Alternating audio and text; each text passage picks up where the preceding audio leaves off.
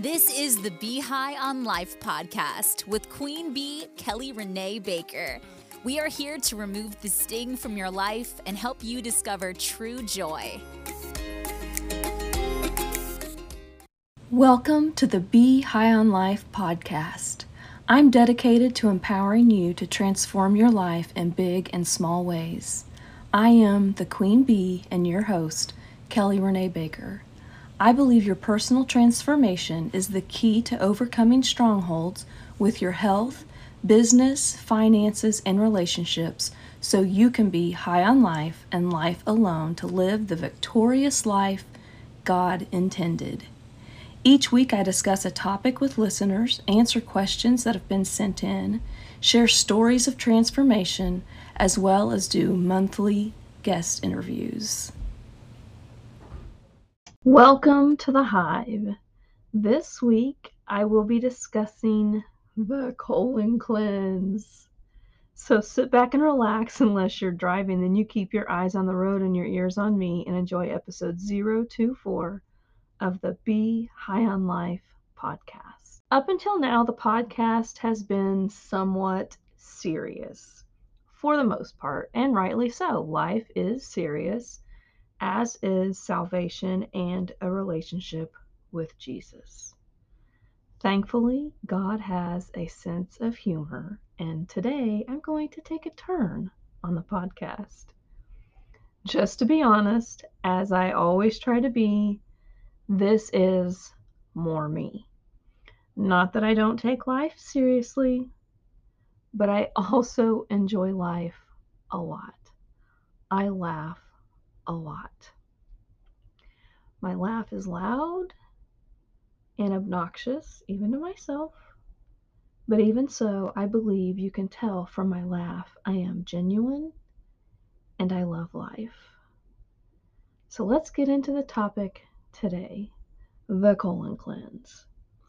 For those of you who've experienced the prep for a colonoscopy, you will appreciate this more than those who've yet to undergo this joy and wonder of life. I had my first one done about 12 years ago.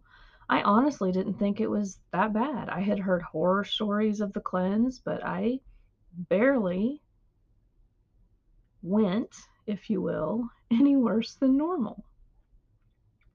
Now, the procedure itself was a different story. I was given Valium or something similar to that that basically relaxed me and I was asleep but not put out.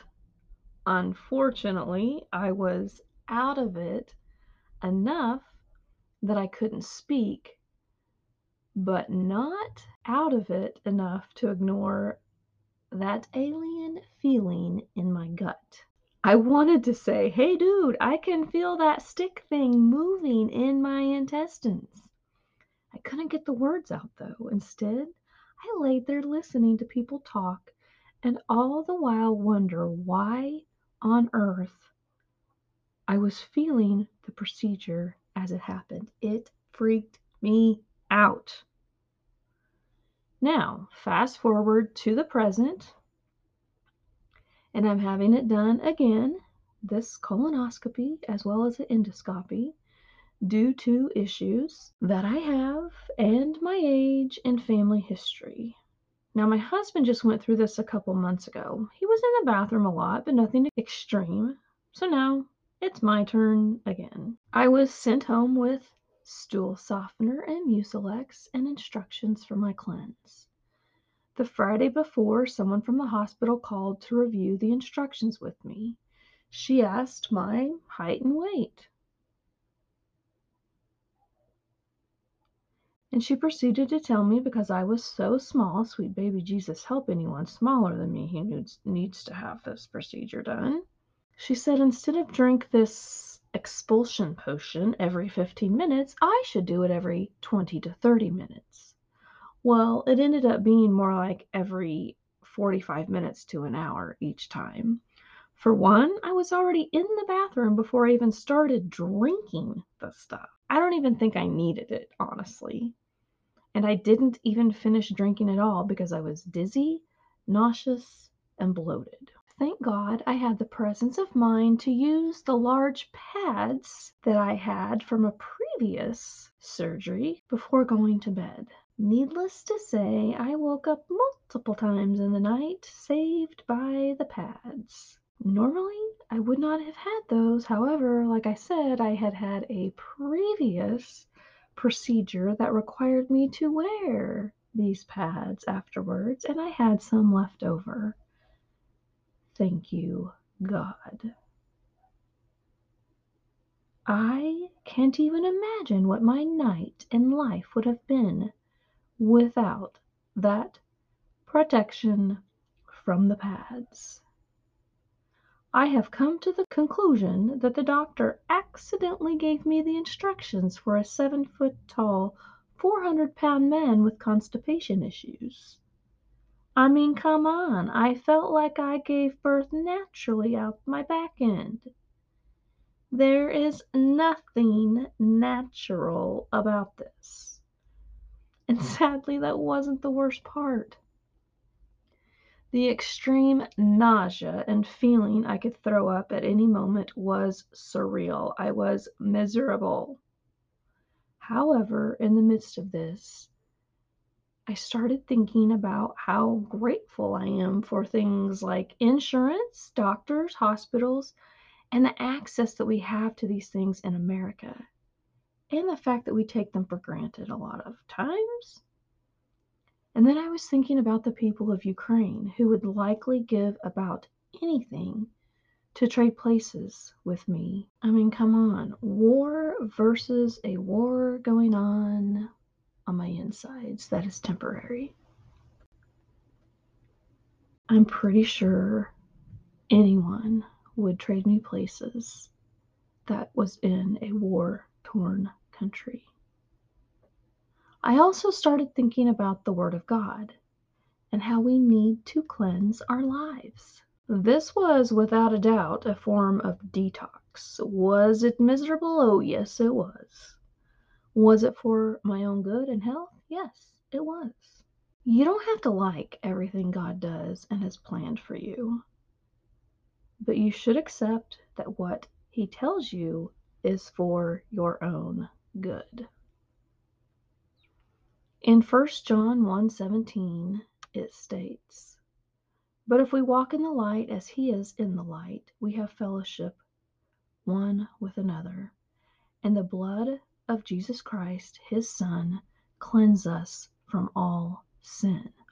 You are to walk in his light and his truth with fellow man and allow the shed blood of Jesus to cleanse you from sin. So, guess what?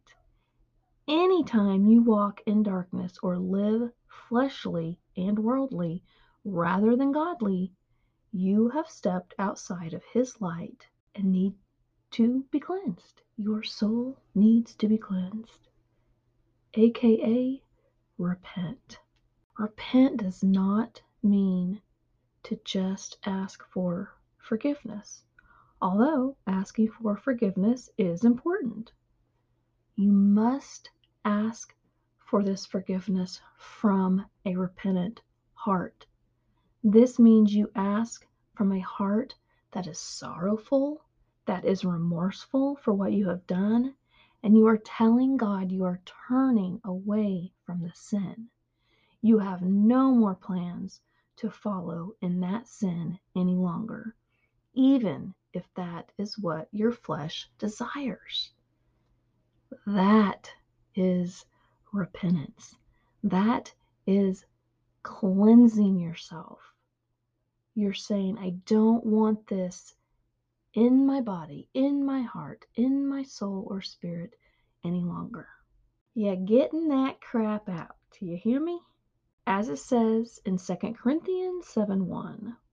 Having therefore these promises, dearly beloved, let us cleanse ourselves from all filthiness of the flesh and spirit, perfecting holiness in the fear of God. Meaning, you should have such a reverential fear of the Lord that you wish to cleanse yourself of all things fleshly and live a life of holiness. just as with my detox, it was not fun. I assure you, it was not fun. Living a life of holiness may not seem fun. Why? It is unnatural to us. A holy life is truly unnatural to humans. We want what we want.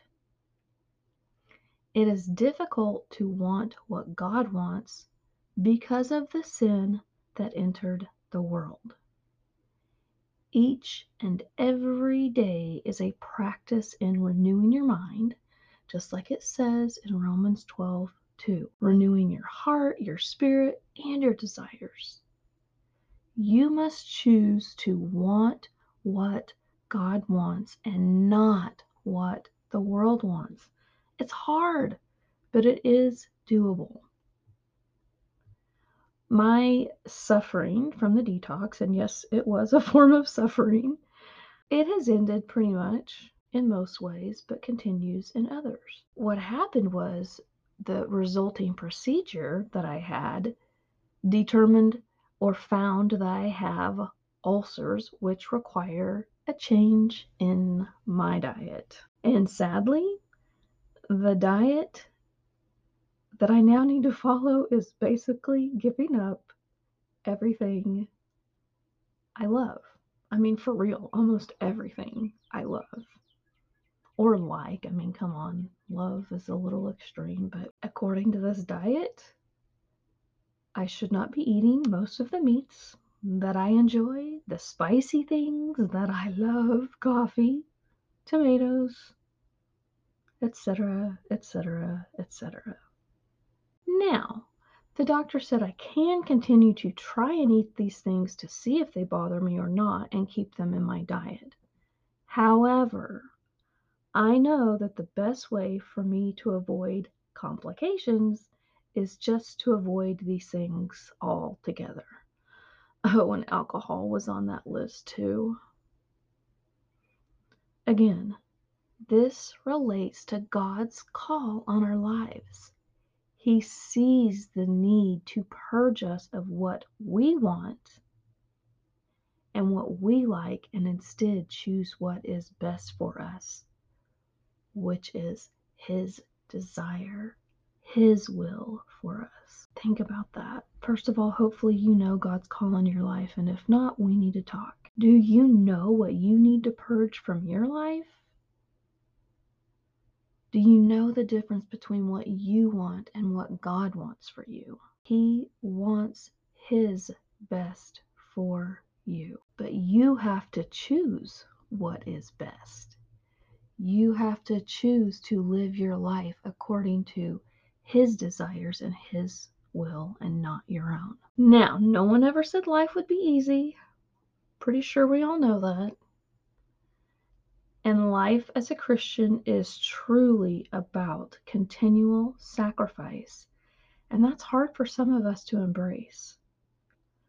Life may not be easier when we face this truth and embrace it, but it will be better.